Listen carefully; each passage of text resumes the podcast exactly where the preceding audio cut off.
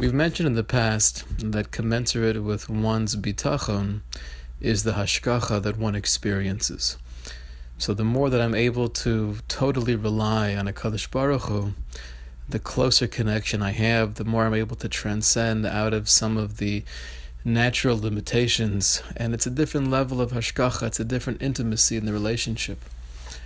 I think sometimes we feel that to really accomplish that, you have to be a tzaddik. You have to be someone who's worthy of, of such a close relationship with Hashem. And therefore, we have some level of yush, feeling of despair. To have a real, powerful bitachon is something that's beyond me.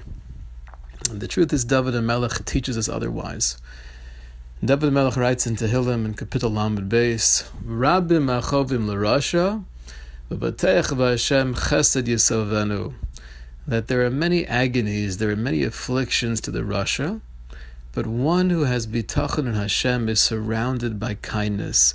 He's surrounded by the chesed of Hashem. And the Yalkut Shimoni explains that the bitachon that brings the chesed of Hashem is coming from the rasha.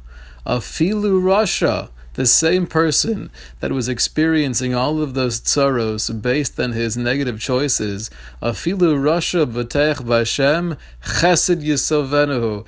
It's possible if he throws all of his burdens onto Hashem, if he relies on Hashem, if it becomes a reality in his life, then he will also be surrounded by chesed. He will also have the ability to uplift his level of hashgacha pratis. And the Ramban seems to say a very similar idea. The Ramban says, "Afal pi she'ein biyadcha maisim, v'teide be'atmecha she'ata rasha." The Ramban in his Sefer Amuna V'B'tachon, he says, even though you know yourself, you know you've done so many things wrong, you've made so many mistakes. Nonetheless, im kol zeh, batach ba'Hashem, ki hu ba l'rachamim v'yarachem alecha. You have bitachon Hashem that He's the source of compassion, and He will have compassion on you. Kadosh Baruch Hu will come through for you. Ratzalomar tzadikim v'rishayim. Doesn't make a difference if you're a tzaddik or a rasha. When it comes to bitachon, there's an intrinsic force. You are developing a relationship, a closeness, a kurva with Hashem, and that will be poel.